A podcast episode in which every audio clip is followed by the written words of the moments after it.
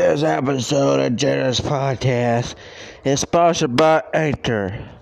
Clay, who in the heck you think you are? You coming here, that Devontae commit me. You can't do that. If you do, you will get your ass whipped. And there, ain't, and, and, and there ain't nothing you can do about it.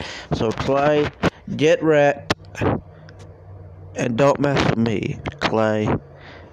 And Clay Burton, you can kiss my ass. Whatever your stupid name is.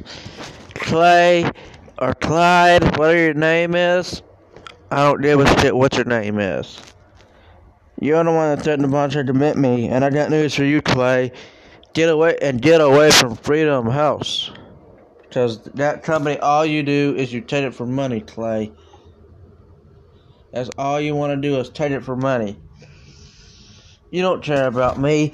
You threatened to admit me. I got news for you. If you do that, I will report you and I'll take your ass to court. You understand me?